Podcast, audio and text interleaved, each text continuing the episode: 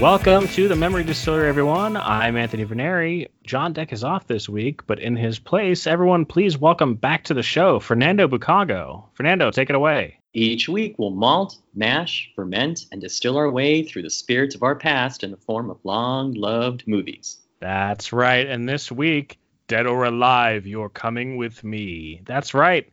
We're watching Robocop from 1987, directed by Paul Verhoeven.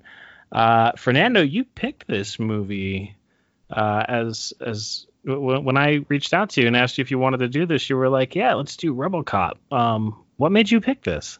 Uh, because it's the best action movie out there. uh, no, it's not. It's a it's a fun movie, and you know when uh, I saw this as a kid, uh, it, it was just my favorite action movie of all time, uh, right up there with with Terminator One. But you know, the older you get, and the more you watch it, I've seen this film a thousand times. The more you start picking through the layers. I mean, this movie has layers. It's not oh just yeah, a guy in a robot suit getting revenge. I mean, there's there is stuff going on. There's metaphors, analogies, you name it. Oh yeah, I mean this is so to to paint the picture. If you haven't seen it, distillers, uh, this takes place in a dystopian version of Detroit, or as we call it now, Detroit. uh, there's a cop. His uh, his name is Murphy. Uh, he gets mortally wounded, but he's just alive enough to get turned into a badass cyborg cop, and then he has to break through his programming to discover love. I don't remember that part, but I, I think it's more not well.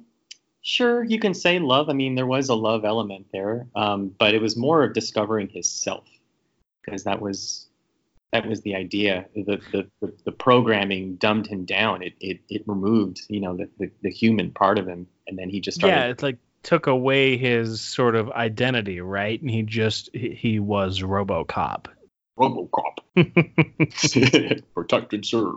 That was a great. That that's actually a really great, uh, uh, great impression of RoboCop. Um, it, it, it's that that's it's great that you could do that without being Peter Weller. Like the great Peter Weller. yes, the great Peter Weller, who is is well loved. Um, he God, he has so many good roles, but uh, Buckaroo. yeah, I mean, the the we- we could do a whole episode just on Peter Weller movies and TV shows, but uh, especially TV shows from like the last ten years. Anyway, um, yeah, no, you I that that was a that was a good impression, but yeah, so um,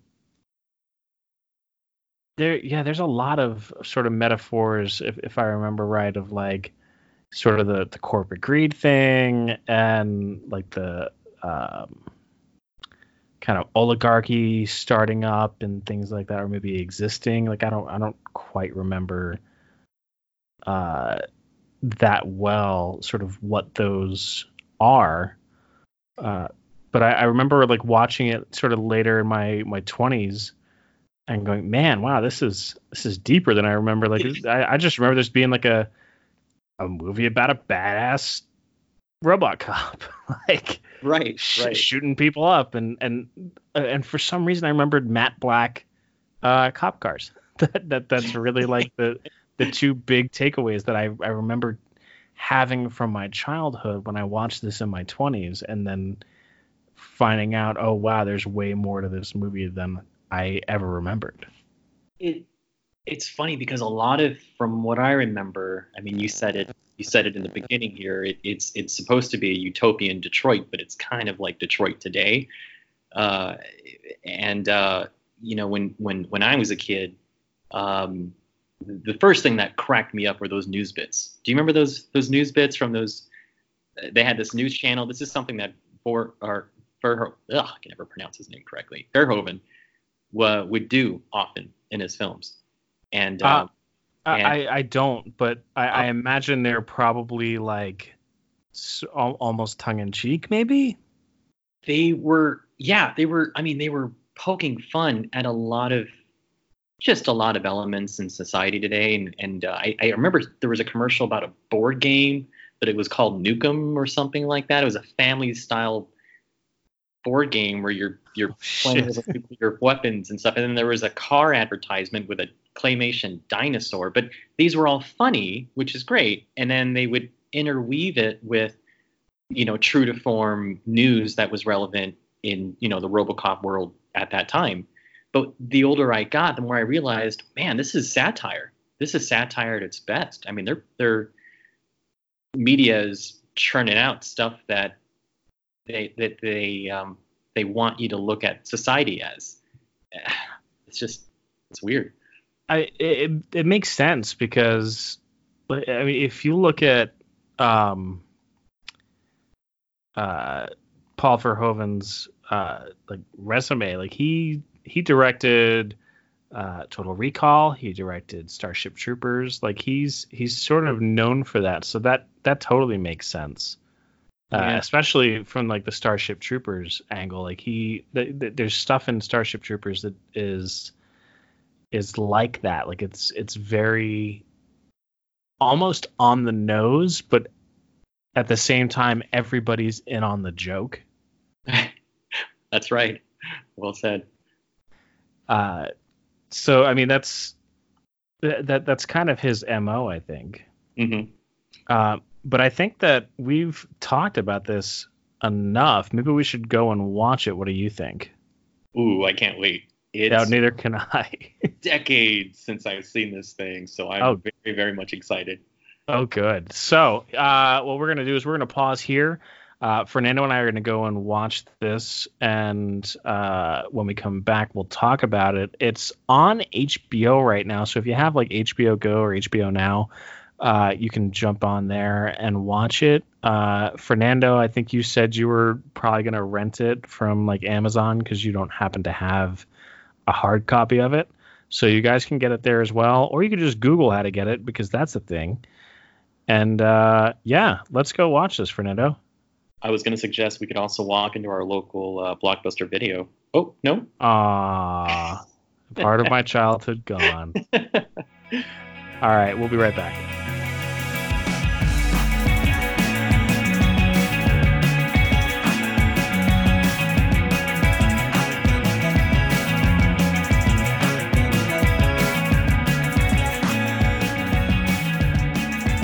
All right, I'd buy that for a dollar. Uh, we are back, and uh, Fernando, we were talking just a minute ago, sort of off air, and you were saying how this brought back so many good memories for you.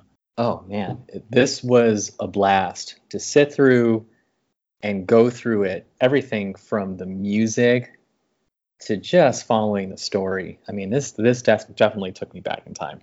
It's just a fun, fun action movie. Oh, absolutely. Um, like I don't remember the story being this good. Like they, there were parts that felt sort of hokey and maybe even forced, and you have to sort of suspend a little bit of disbelief with like the whole dystopia the in in the way that it is. Like uh, I feel like a lot of this, while it's not as exaggerated, has come to pass. Like the over militarization of police forces and like corporate paramilitary organizations and stuff like that. But the the overarching story, there were moments that felt kind of forced or, or, or unrealistic or, or unbelievable. But most of the story itself was solid and like really well thought out and put together. It was, yeah, it was pretty contained. Um, the one thing that I never got when I saw this as a kid was uh, going to what you were saying about the, um, you know, how it's uh, there were parts of it, parts of this that were militarized, but OCP themselves were sort of a branch of the military. I mean, yeah, they had a military contract, um, and that was kind of the thing that you learn later in the film was the overall purpose of Dick Jones's um, uh, Ed 209 design. Mm-hmm. how he didn't really care if it worked or not. Um, it had some military applications to it that would last, you know, decades.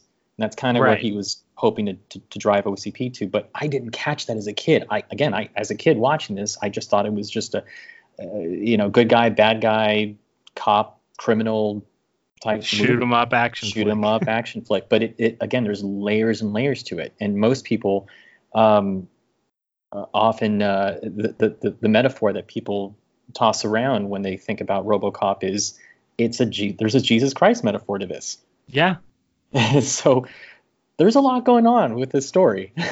yeah, absolutely. Um, let's let's break it down a little bit. Um, the we we open up on this like news bulletin bit, which I thought was amazing because they're they're straight faced and they're matter of fact, but they're just like, this is the news. You know, South Korea has nuclear weapons and they're you threatening to use them or whatever. And like it, it- the the way they portrayed that news was very uh al- it, it was flat and and almost true to life and almost believable. Um, yeah, it was. And isn't it great how that's how the movie opens? Right there, it, it yeah. it, it immerses you into that world and it, it you're right it has that exaggerate slightly exaggerated satirical kind of feel to it but when you compare it to today's our daily consumption of news today that's kind of what it is and you know we as a viewing public we we there's so much of that going on in the world that we're almost sort of desensitized from it Mm-hmm. um, and it's funny how they capture that back in the 80s when this when this movie came out Yeah. But uh, what a what a way to open this up Sure, yeah. And th- this was definitely ahead of his time in that regard.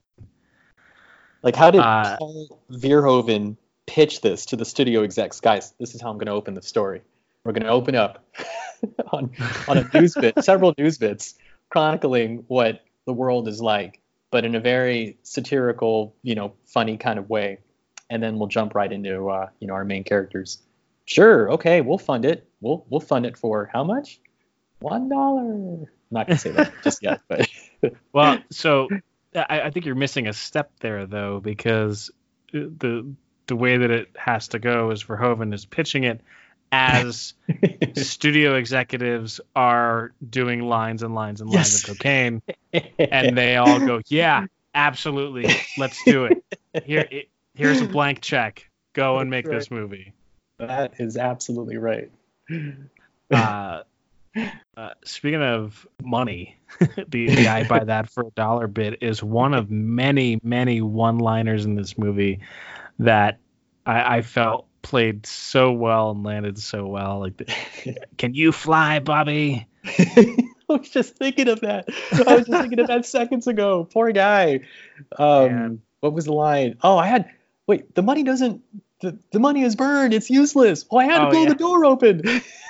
So already his guys are expendable. You can tell that that uh, you can tell that right off the bat. His his men are expendable. Oh, absolutely. Yeah. There, there is no loyalty from their boss in this. um, but like, you know, mind if I zip this up, or you know, dead or alive, you're coming with me, or even just like bitches leave. Like that's Just leave.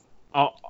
All of these are just these great one-liners that work so well in the moment. It, it, it's just so well written and Yep. well delivered. Like they had a great cast for this, which we're we're going to talk about the cast a little bit and sort of familiar faces that we see, but really just well done.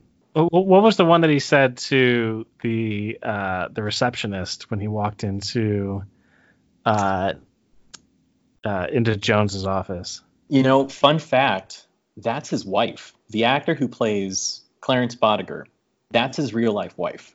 So, oh, no kidding! so you're asking about the line, and I vaguely remember it. I think he says, you know, after this meeting, my time is freed up.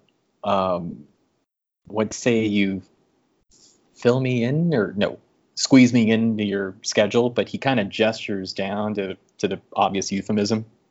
Oh And, uh, man, now I gotta yeah. find it because it, it really is a good line. It's a great Um, line. and Yeah. it, it makes it that much better when you find out that uh, that she's his in real life his wife. so his his his character he's i mean he's this he's a he's a sleaze bag i mean he's your cliche criminal but he has so much charisma you know and Oh yeah. you- as much as you hate him as much as you do spoilers you know it it makes his death his final death that more satisfying so when you see him that much in character um, saying a line like that in front of his you know his wife you could just only imagine when they when paul yells cut how much laughter is going on Oh, between the both of them absolutely. So this is the line. It's listen, I'm here to see Dick Jones, but when I'm done, I've got some free time. Maybe you could um, fit me in. that was it And it's the way it. he delivers it and the look on her face of like fuck Disgusted look. you. You know, it's just, oh god, it all just works so great. It's so Beat- great. beat for beat it plays well Yo, absolutely. Yeah, yeah. And you know, and going back to uh, one of the other lines that you said, you know, moments ago with uh, one of his other, one of his other hooligans, his teammates. Uh, he, eh, mind if I zip this up? And uh, what was her name? Lewis. Uh-huh. She, she she waits for a beat, and then she looks down. Why would Yeah. you look down? She's establishing dominance. Uh, I know, but they play that so well that that you know action reaction, and that's Yep. what sells it. You know, moments like that, and there's a lot of that in this movie. Oh yeah, it's it's. I I mean, I keep saying it, but it's really, it's well written, it's well directed, it's well put together, and I I haven't looked at the budget for this, and I can't imagine it was super super ridiculous given the uh sort of what they were working with in terms of like sets and uh, visual effects and things like that. Like I, I'm sure they spent a fortune on the RoboCop suit. Oh, just the suit And alone. That's, that, that's probably where their entire budget went. Mhm. Uh, but I'm like you can obviously tell that like the two, the the ED two hundred nine is like superimposed in the picture, and you know, uh, which I want to talk about the ED two hundred nine for a second. How you spend millions of dollars in R and D on this killing machine, this military killing machine that could destroy entire towns uh, in in minutes, but it can't walk downstairs. You know, it's it's funny you just brought that up. That's actually a note that I have. I wrote a note based on that. I and it- reads like this verbatim. The design of that 209 was never supposed to work in Delta City. Anyone could outmaneuver it. Just walk down a flight of stairs. Yeah, That's it. go downstairs. It That's was it. not it's not practical. But but you know, Dick Dick Jones, uh as conspiring as he was, I mean, there, there was a reason for that, which was strange too, because it's another thing that we don't ca- we didn't catch, you know, back then when we were when we were kids watching this film, was he had intentions. I mean, he was behind the scenes. Um, you know, they were they were, I guess, trafficking drugs, I or or just committing all sorts of, you know, just bad things. But They, um, I mean, they in that regard, like they don't go super in depth into Boddicker's organization, but it feels like an entire crime syndicate. It's not doesn't seem like it's just drugs or just money laundering or just just you know embezzlement or whatever. Like there's a whole seems like there's a whole crime network in old Detroit. Right. And I guess you can say you can argue one could argue that maybe Dick Jones was doing that. To, you know, he's currying favor with with the uh, you know with the bad guys just to um, you know help I guess clean this- or, or keep them away from from Delta City, you know, more more so than than anyone else could, you know, by sort of working with them in a way. Uh, That makes sense. yeah, I mean, it's not clearly stated in black and white, but you can kind of see how that may have been his intention overall. But you know, villain's a villain. That's who he was. Yeah. Uh, let's see. I love how um how they set the tone for the character. Oh man, thinking back to the characters, they really know how to blatantly show you what they're all about in the first millisecond. So let's talk about Dick Jones for a quick second. you knew how uh, how uh, people were intimidated by him, just how people responded to, to him in the boardroom or in the bathroom Mhm. bathroom scene. That When, uh, bathroom scene was fucking great. Well, it was hilarious. You had, you know, the guys they were, you know, using the restroom or using the facilities, and then they they started to sneak out as soon as you know you you eavesdrop on um, uh, Bob Morton, you know, Yeah. talking about um, you know his or Dick Jones's style, management style, I guess. Uh, so they all clear out of the restroom. But that I mean, what a way to, to set the tone of of you know how how uh, overwhelming his character is, in a bad way. Uh, Nancy Allen, who plays the character Lewis. Lewis. Yeah. You know, you first meet her when she's literally kicking ass. She's she calls Oh, it yeah. some, some guy in the police precinct and she's kicking his ass. And Sure. she and she's a wild card. Like she's she's she's no nonsense, but she she doesn't wait for backup. She doesn't uh she she she sort of plays by her own rules and knows that there's a job that needs to get done. And she's if you if you equated it to like a a, character class in a role playing game like in D&D, she would be like the chaotic good. she's she knows that there's a job that needs to be done. She knows that she knows what's right and what's good, and she's gonna do that and fuck everyone else. That's right. Man, going back to some of these characters or some of these actors in this movie, I mean, obviously, you know, you have Peter Weller who plays uh, Alex Murphy and RoboCop, uh, who I love. Peter Weller in so many things. um, and he's he's got a resume a mile long, but like he uh, he was in uh, Sons of Anarchy for the longest time. Uh, you know, he's done a, a ton of really really good. Uh, he, I- he was in Dexter. Like he's just done so many great roles uh, that it's it's hard to pin one down and say, yeah, that's my favorite role that he was in. But like he's fantastic in this. Um, Ronny Cox, who plays Dick Jones, is great in this. Yeah. Uh, Kurtwood Smith, who, if anybody watched along and you were trying to figure out who Clarence Boddicker is in another production, uh, go watch that 70s show. He is Red Foreman, and he's amazing in it. He's everyone's favorite 70s dad. Uh, but Miguel Ferrer, who, uh, or Miguel Ferrer, uh, Ferrer. who's, That's it. um, uh, he played Morton, uh, Bob Morton. You got Ray Wise in this. So there's so many recognizable uh, faces in this movie, and it, it- you don't think about it when you're a kid, and maybe even in subsequent viewings of this movie. Uh, but they they had a good smattering of talent in this film, and they knew they knew how to use them. They knew Oh. exactly how to use them, for sure. how to capitalize on their, um, you know, character tropes and talent, and Yeah. uh, genius, genius level. Uh, uh, one more, one more famous face you forgot to mention. It was, um, I just thought of him. It's the care. Um, uh, his name was Emil. He was the guy. Oh yeah, the famous Emil. melting man. Uh, you see it. Oh, Yeah. gee. Paul, Mc- uh, Paul McCrane. That's right. Yeah, Paul McCrane. He was a regular on ER. Yep. Um, I think he, I want to say he was a cardiologist or something. He had a role in ER and for for a while, and it was strange seeing him in ER. You know, being you know a, a medical professional, but yet you know after watching RoboCop, after watching his his character in RoboCop, and it was just so different. you know, thus is the the true talent of an actor. I mean, they could just put on you know different um, different clothes and portray someone entirely different. But yeah, he was good. No, yeah, he was great. I mean, he sold that character like uh, to a T.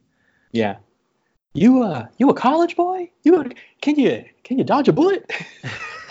can, can, can you can you think your way out of a bullet? Can you think you So- That's the so- line. something like that. God damn. Yeah. That, God, that's so great.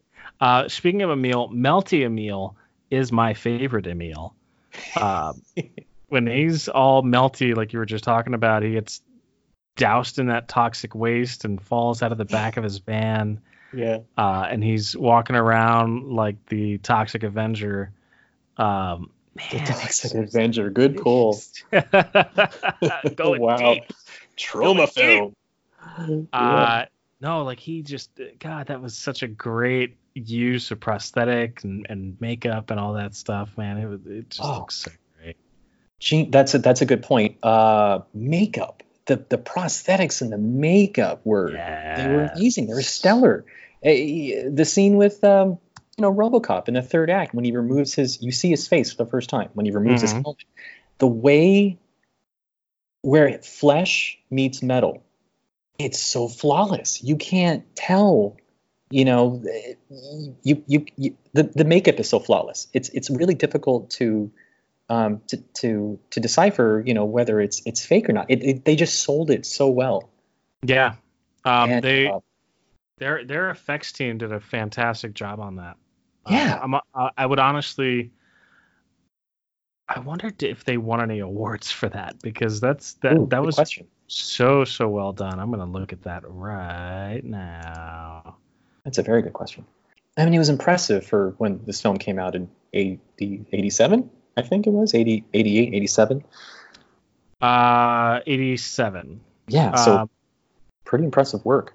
so there there were a smattering of awards. Um, let's see, they were not, uh, Carla Palmer, who's the makeup artist in this, was nominated for a BAFTA. Uh, they won a Saturn Award for best makeup. Uh, they won a Saturn Award for best effects, special effects. So they, yeah, I think that's it for like effects and makeup. Hey, but- it was it was convincing for me. It was convincing for the any viewer. That sold it. I mean, that's Yeah. that's just as impressive. That absolutely, hundred percent. So on on Robot uh, RoboCop's first outing uh, as RoboCop, he he gets his car and he's going around and he's stopping crimes. There's the scene where the woman is running from the two men who are trying to rape her, Yeah. and they get their hands on her, and the one guy ends up using her as a shield, and RoboCop uses his computer targeting system to shoot through her dress, missing her body, and shooting this dude in the dick. And oh my god, he shot him in the dick. I cannot believe that that happened. I did not remember that from subsequent viewings, but it was so good. I guess um, I guess she's lucky that RoboCop uh, you know installed the latest software update that morning he got up, you know, because his targeting system was on point. If he was off by a few millimeters, that would have been a wholly or wholly an entirely different story. Well, no, you're probably right. It would have been a wholly different story. There- well, pun intended. But um, um, funny scene because uh, w- for me, well, I mean, that was the comedic part was shooting the guy in the dick. But what sold the joke even more for me was how like it seemed like he was so he as in RoboCop was so completely devoid of compassion.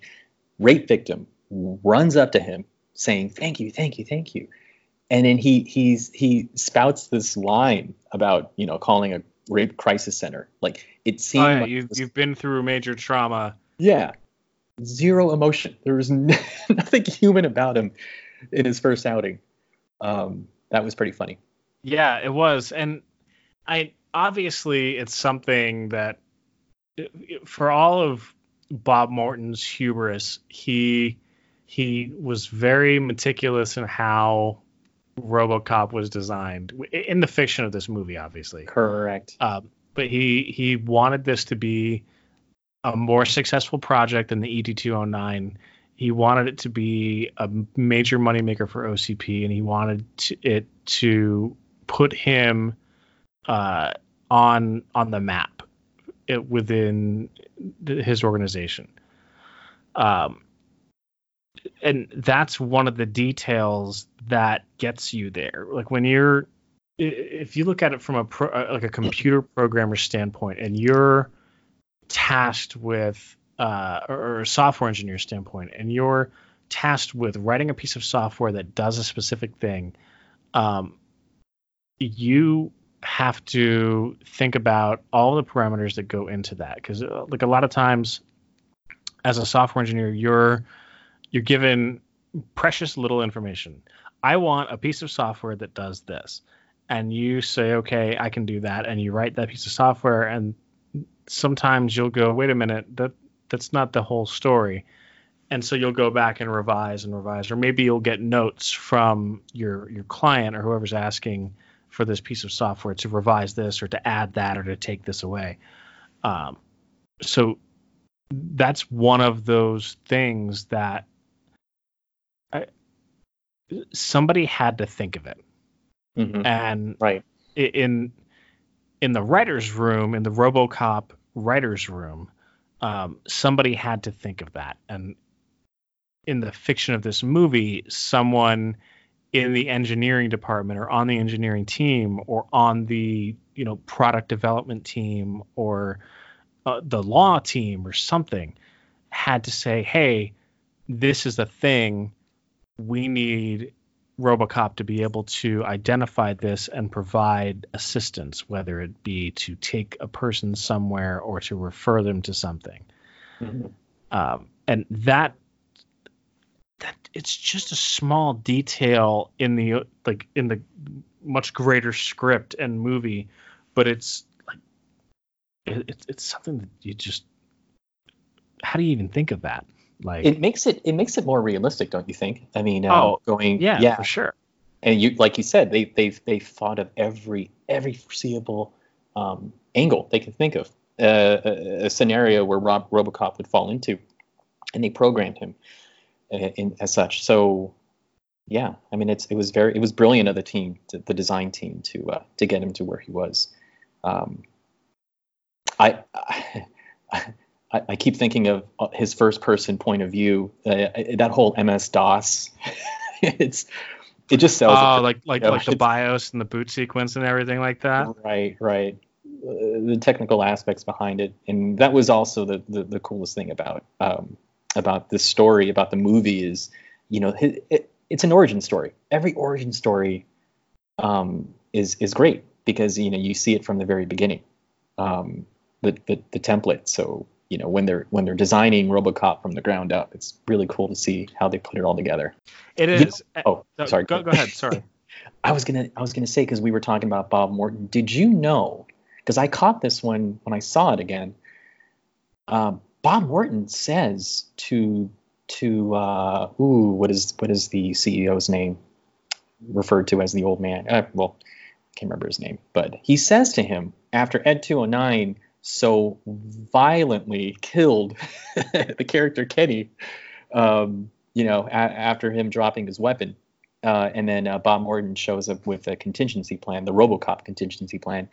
He says that he can get the the the, the RoboCop program jump start, kickstarted in the next within 90 days, mm-hmm. and how how he already has um, he selected prime candidates uh, from the police department to Right. based on risk factors to fit that role as Robo it, to be the, the the RoboCop program. So it was it was almost as if he had a hand in in in in uh, Murphy's death from the beginning.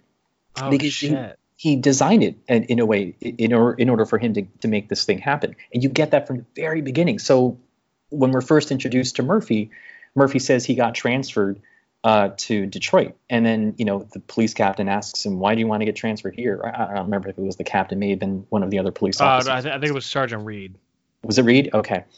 And he didn't know why, but you know, the job's the job. He'll he'll go wherever the job is. And Mhm. Detroit is in sore need of it. And then Yeah. you and then you hear some of the some of the dialogue from the other frustrated police officers how they're getting killed out there and they want to they want to have a strike. So clearly OCP, who apparently you find out is managing the police department, they're doing a piss poor job of doing it. And so Bob Morton is behind all that. He's he's purposely mismanaging it just so he can find the right candidate to to to you know fill in the suit. yeah wow that's, crazy, and you don't get that when you know. I, I didn't get. I sincerely didn't get that when I was a kid, but No, absolutely not. yeah. So OCP, you know, eh, they, yeah, it's it's a it's a corporate empire. You're responsible for is, some evil deeds. Um. So the old man is just credited as the old man, by the way. Oh, he is. Okay. All right. Yeah. I didn't Uh, his name was. no, I, I I was trying to think of it too, but it it, it was escaping me the entire time. No, I'm. uh, You you mentioned the the um the first person shots from Murphy or, or from a RoboCop, like the the POV shots. hmm um one uh, uh, th- this goes back to the, the sort of detail in this movie like one uh particular use of this that i thought was done exceptionally well and and better than it was done better than better produced movies um he goes to like, it, it- he he- he's starting to get his memories back and he like he finds out oh i'm alex murphy not just robocop and he's Mhm. looking up you know uh Clarence Boddicker and his old team, and then uh, the you know, he finds his file and finds out that he's deceased, and finds out his his former address. And he's Oh, walking through the house, and he starts having the memories. And like there's there's the burnt up uh, Halloween photo. Um, Great scene. as- great as- scene. as a just as, as an example. So you if you look at that Polaroid of Alex Murphy and his family, um, you can see like where his son's holding the pitchfork and where you know where Murphy would be standing and how Mhm. he would be facing and things like that. And then you look at where he's looking at the camera from behind his family and it's almost uh, it, there's no way that they could ever possibly get it 100% on point but it's the best use of that and Yeah. getting it into the right place that i've seen in almost any movie like So- usually especially for like flashback shots or, or pov shots or sorry not pov shots for flashback shots or memory shots um, you're seeing it in third person and seeing the character who's having these these memories or these flashbacks. In this, you're seeing it in first person and you're seeing it as other objects would have seen it at the same time, like in in the case of the camera, uh, taking taking that Halloween photo. Um, I just thought it was so like well thought out and, and well executed. The continuity department got a lot of high fives that day. They shot that. Oh, they had to have, man. yeah, that's a that's a good scene that you bring up, and that moment is is uh, it makes it better. Oh, so emotional that moment. You know, It was. him trying to find out who he used to be or who he is, I guess. And Yeah. oh yeah, that's good. Well, you know, I, I gotta ask you, you you said burnt up Polaroid. That whole counter had burnt products.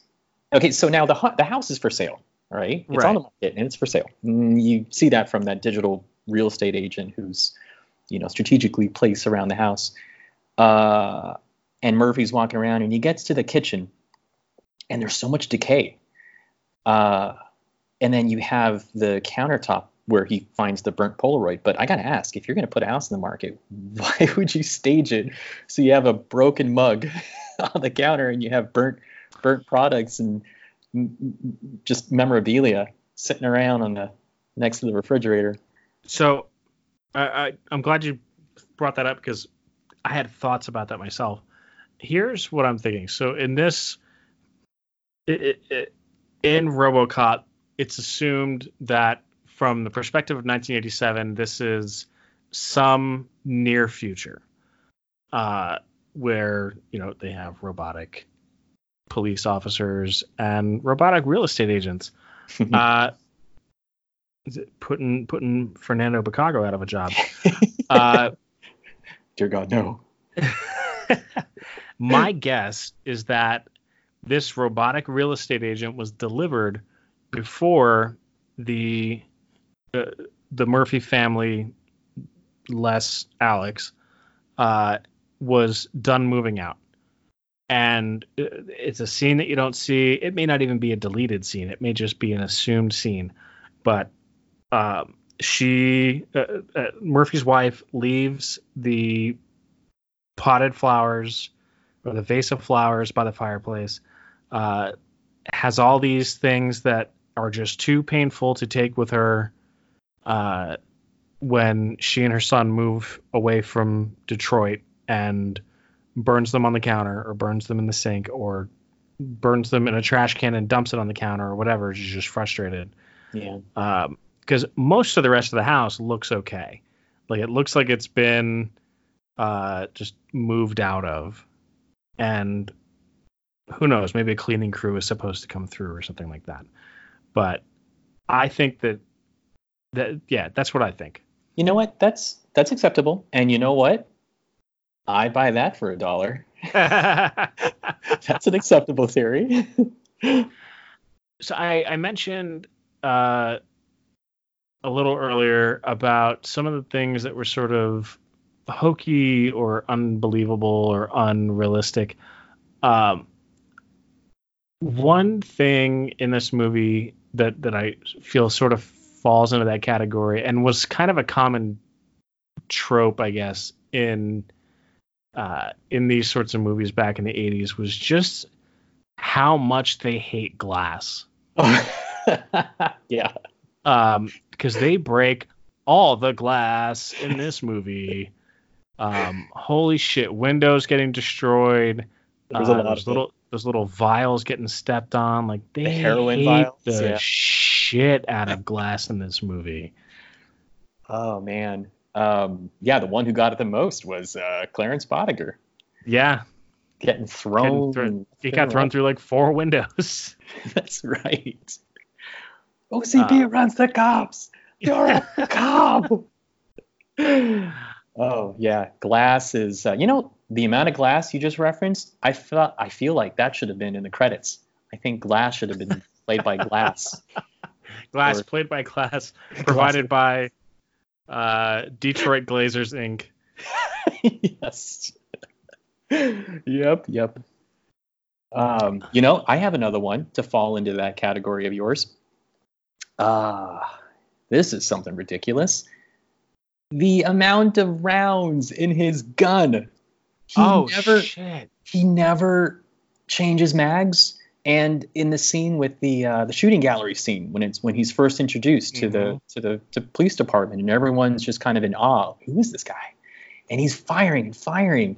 And if you look at the the the, the round counter on the on the side, it because I, made a note of it, it it read over 140, 140 rounds. So the only thing that I can think of that would restore continuity to that plot point Uh huh. is that he has ammunition in his arm. Okay. All right. You're reaching, but okay. I think I, you know, I think I'd buy that for fifty cents, not a dollar. but okay. Uh, it's I, it's really hard to to justify or, or to to explain that away because I mean it's it's a pistol and it's not like it has an extended magazine on it it's not like he's using some kind of specialty rounds in it and he's it's a burst pistol right. that surprisingly has no recoil for him uh, even though he's robotic. But right. uh, yeah, that one was a little hard to swallow. I think. It, I mean, you know, for any gun, regardless of whether the ammo was fed through his robotic arm, Anthony, but come on, there's finite number of rounds here, and you not Yes. once see him reload. But you know what? It's okay. It's I'll buy it Yeah, for a dollar. for a dollar. You've convinced Um, me to spend fifty cents more on that, so no, I, I'll settle for a dollar now. Um, there's another scene in this that I I liked. Um, I, I I liked how it was put together. There, when the uh, the lieutenant and and pretty much the entire police force show up uh, at the OCP building to take down RoboCop. Uh, it turns into this like Frankenstein's monster situation. We had this sort of Oh. angry mob in the form of the, the the human cops, the the all organic cops, uh, versus this RoboCop, and he's he's almost helpless in the situation, uh, and and manages to escape, but not unscathed. And I, I like it, it added an element of humanity to uh, to a character that you already a felt bad for because his memory had been wiped, but b felt worse for because he was starting to regain those memories. Yeah. He started to become more human. Mhm. You know, it's what's funny is, um, you know, that's that's a great scene that you pointed out. Uh, he, RoboCop is defined by those three or four directives, but he starts to become more human when he starts to regain his his memories bit by bit. So it's almost Mhm. like he's growing beyond those just those four um, um, directives is that he's you know um, that he was just programmed for and um, you feel as a viewer start to feel very sympathetic for him especially when he finally tries to capture what the hell happened you know to, to his to his former life and then of course you know the the the, the police squad they they start shooting him down and they're so the, the the filmmakers were so detail oriented capturing that human element of him of his of his quote unquote suffering you know Yeah. that there was a shot I remember where, and if you, I I think it cuts to a, uh, his visor. Uh, there's a there's a his visor is chipped in a way where you can see his eyeball, and I think it cuts to his eyeball Mhm. that for a split second where you you don't see he's looking at the police, um, you know, with guns drawn on him, but he's you see his um, close up from you see his eye, and yeah, it just like his visor busted open. Yeah. yeah and you feel i mean i i felt even more sympathetic for the guy like jesus you know like not Well, yeah, because you see panic in that eye. yeah oh that perfect that's you nailed it right there that's exactly what you see and I, that that was obviously intentional from from paul verhoeven Yeah. Oh no, it had to have been, but it, Yeah. it, was it was intentional on on Paul Verhoeven's part. It was well played and, and well executed on Peter Weller's part, and it it worked so well with the scene, and it added that extra layer of something to this movie. mm-hmm. Cool. I want to jump to the the sort of final couple of scenes, and then uh, if you have anything else, we'll we'll touch on that before we start wrapping up here. sure Um, so we had that final uh, fight scene with uh, with Boddicker and his team versus RoboCop uh, slash Murphy and Lewis. Um, shoot, shoot, shoot, explosion, explosion, explosion. Uh, you get down to Murphy versus Boddicker, and uh, Boddicker says "Sayonara, RoboCop," and RoboCop uses his like data spike in his hand to pierce the jugular of Clarence Boddicker, and you get these great spurts of blood. Um, yeah and like it's by the way blood effects in this movie holy shit could we have Oh. more fucking uh Squibs. m- more blood squibs in this movie? I don't uh, we didn't get enough blood squibs in this movie. It- uh the the amount of blood squibs were rivaling the amount of glass that was also oh yeah. I'm sure it was like a, it, squibs versus glass like countdown board somewhere like uh, all right 15 more squibs up two more windows up 17 more windows. Um that was it, that was great. But uh smash cut to the boardroom at ocp you have murphy walking in saying hey dick jones is responsible for all this stuff. And the old man says what proof do you have?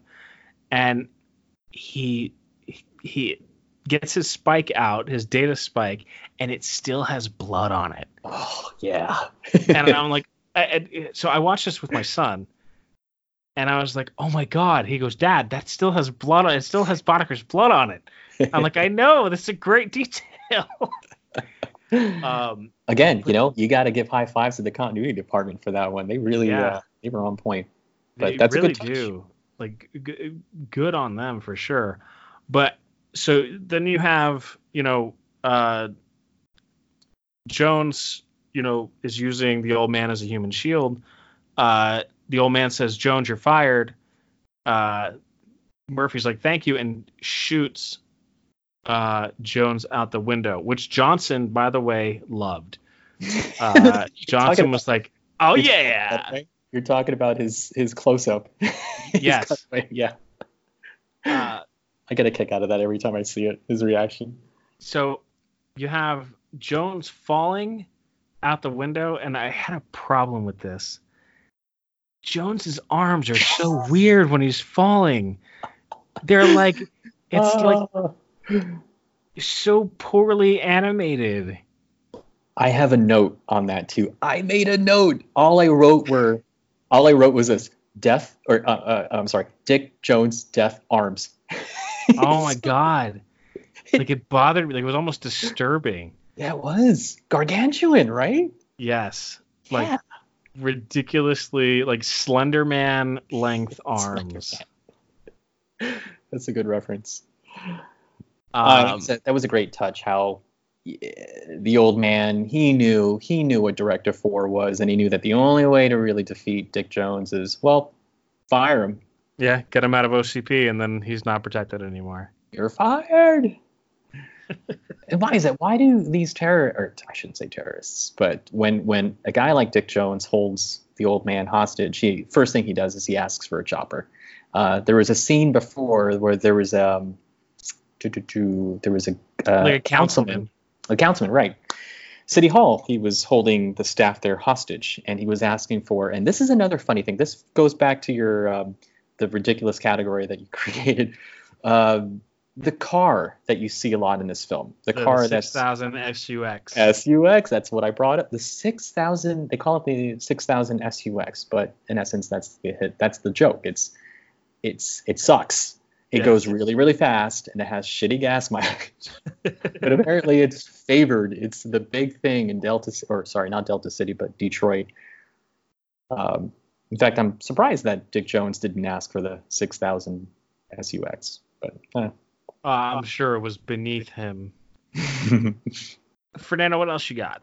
there was a clever shot um, I kind of wanted to bring up. Uh, going back to the uh, to the rape scene, there's when when RoboCop saves the girl. There's a Can- billboard. can- sorry, can we call it the attempted rape scene? Because oh yeah, the, the rape scene sounds almost snuff film esque, and I'd rather not venture into that realm. you're right. You're right. Yep. Okay, let's go back. uh, so in that, Oh no, we don't need to go back because I'm keeping that in here. I just want to make it known to the world that I'm not a fan of the term rape scene. None of us are. Let let it be known. None of us are, and I and let it be known on record, I'm not either. Um, but in the in the background, there's a billboard that says something like uh, "Delta City, the future has a silver lining." So that that shot was really cool because, in her case, the silver lining was RoboCop showing up. I mean, Uh-huh. liter- literally, and I guess metaphorically. But but that was kind of cool. I don't know if that was intentional by Paul Verhoeven or if it was just one of those accidental sort of or happy accidents that they happen to capture in in frame but i thought that was kind of kind of cool. I did too, and uh, I I don't I don't know that it was intentional, but I can imagine that it was, given the sort of tone that you get and the the the kind of uh, tongue in cheek things and and the the way that certain jokes land and the way that uh, you know the uh, the the one step off satirical tone from the the news bulletins and things like that like i i, th- I feel like uh that almost had to be intentional. And and that that like your interpretation of it had to be at, at the very least close to the intended interpretation of that. Would you dear anthony would you say that you would buy that theory for a dollar? I i would i would buy it for a dollar oh man ah um great film It is a great film. Um, those were all the notes that I had. Do you have anything else, Fernando? from ED209 to the car. Um, yeah, no, no. I think we've hit a lot of a lot of good points here. I think we have. Cool. Well then, uh, Fernando, I just have one question left for you before we wrap up. Absolutely. So this obviously is a movie about a robotic cop. Uh, what is your favorite android or cyborg character? You know, I feel like you're setting me up for the answer that you probably already know. and that is Terminator. Terminator. 1984's Arnold Schwarzenegger Terminator, which to me felt more like a horror film than a than an action movie. I think it was intended that way, right? Like it had to be almost. I think you're right. Yeah. I mean, that, that's what I felt. I mean, I, watching it today, I still get that feeling that, that um, God, he was so villainous, you know. But um, yeah, it felt more like a like a like a horror movie, a lot darker than RoboCop. Although RoboCop has a lot more m- metaphorical levels in within the story and so forth, a lot more depth uh, and some meat to chew on. But Terminator was pretty. I, I felt it was pretty straightforward. Yeah. Yeah. Uh, oh, there is one thing I wanted to to to add. I love how this film ends. It after killing Dick Jones, the the old man adjusts his tie and he, he says to he, asks uh, to uh, to RoboCop, "Hey, you know what's what's your name? What's your name, kid?" or something like that, and he just responds, "Murphy." Done. Credits. I mean, Yeah. what a way to end it. What a way to end that story. Well, and it's more than just his answer. He he says Murphy and he smiles Yeah, and he walks away. that's right. So like, hey, he's getting his humanity back, and maybe there's light at the end of the tunnel for this guy. And I don't remember RoboCop's two or three at all, so I don't know if that's kind of how it goes, or or if that that gratitude from the old man stays around or anything like that. So I vaguely remember the sequel. It's not worth remembering, in my opinion. um, but the the old man's view or, or feeling of RoboCop is very very altered, and it's I just I never under, I never got that, and uh, which is why I I choose not to include it in in the RoboCop storyline or the RoboCop world. so is RoboCop three better then? I don't think I you know I've never seen RoboCop three. Oh, okay then. Well, yeah. then then let's leave it as RoboCop. Period. um, cool. So, uh, oh, sorry. I, usually on these shows, I answer my que- my own question after uh, John, or in this case, Fernando does. Um, Terminator is definitely a strong runner for first. Um, I do love me some Data though. Uh, Mr. Data from Star Trek: The Next Generation. Um, That's a good one. there's there's plenty of great ones out there, but we'll we'll go with uh, the Terminator, the T800 for Fernando, and uh, Data for myself. Oh, Uh, You, I, I was, I was hoping you'd reference Vicky from, from uh, Small oh, from Small Wonder. Oh my God. oh, oh, you should have you should have picked her yourself. I just Um, no, Vi- Vicky's a great one too. That's oh wow, that's a pull. band uh, aid for that, is. that cut. Uh, all right, that is our show, everyone. I want to thank you so much for listening. Uh, we we love having you guys each week. Um, and I want to thank Fernando Bucago again for coming on the show and sitting in for John Deck, uh, who will be back next week. We have a tasting room episode coming up, so that'll be exciting. Uh, we answer your questions and read your comments. Uh, we had some good ones this time around, so uh, stick around for that. Fernando, what do you have coming up? You last time you on, uh, you had a movie coming up that is not yet released, right? Not yet. It's still uh, it's still in the uh, uh, editing phase, um, but uh, not that much longer. So I'll do the best I can to keep everyone in the loop with the progress. Um, but uh, when it's when it's when it's out, oh, it's going to be good. So yeah, let let me know when that's happening, and we will for sure announce that on the show and see if we can get you guys a little bit of traction that way as well. Fantastic. Um, I I'm excited to see it. I would love to watch it. Uh, so yes, please absolutely let us know about that. We'll do.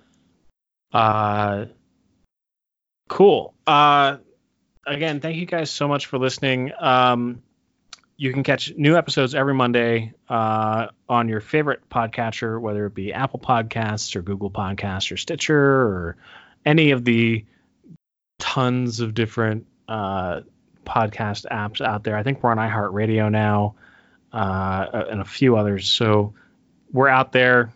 Uh, tell your friends about us. Uh, tell your family about us.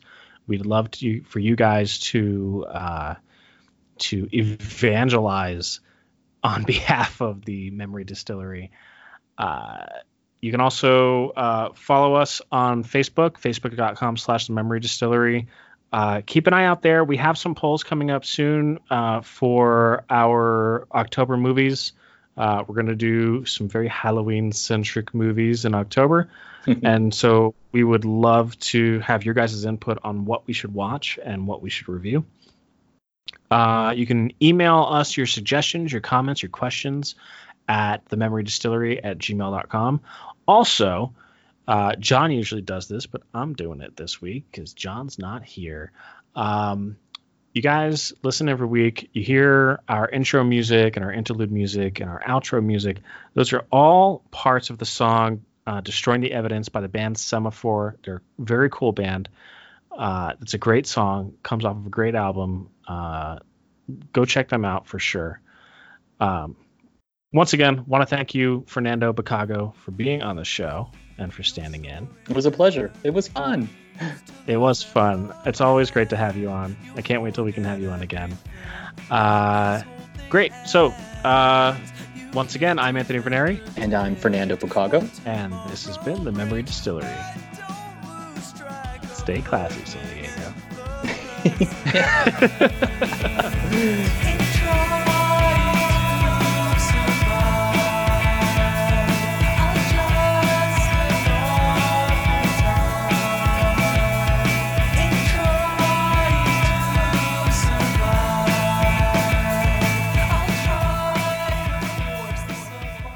Your move, creep.